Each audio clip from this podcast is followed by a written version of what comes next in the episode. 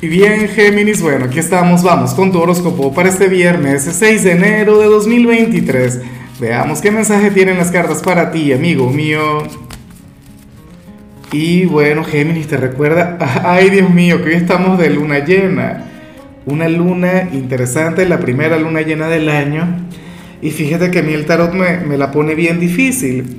¿Por qué? Porque las cartas hablan sobre un ex quien te va a estar pensando mucho, un antiguo amor, quien hoy, bueno, te va a llevar en la mente, en el corazón. Recuerda que al final tengo la carta del ex, tengo esta sección nueva, pero bueno, la cuestión es esa, que, a nivel general esta persona va a estar pensando mucho en ti, Géminis, esta persona querrá conectar contigo.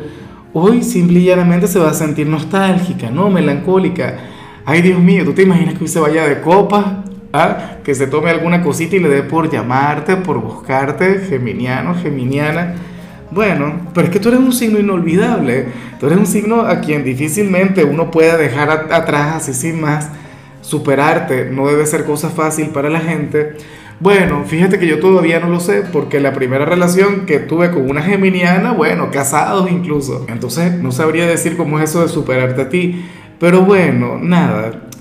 Yo me imagino que como mínimo hoy vas a soñar con él o con ella o la vida te estará enviando señales bueno, te extraña mucho, te quiere de verdad, aunque inclusive puede llegar a, demostrar lo contrario, ¿no? Y bueno, amigo mío, hasta aquí llegamos en este formato. Te invito a ver la predicción completa en mi canal de YouTube Horóscopo Diario del Tarot o mi canal de Facebook Horóscopo de Lázaro.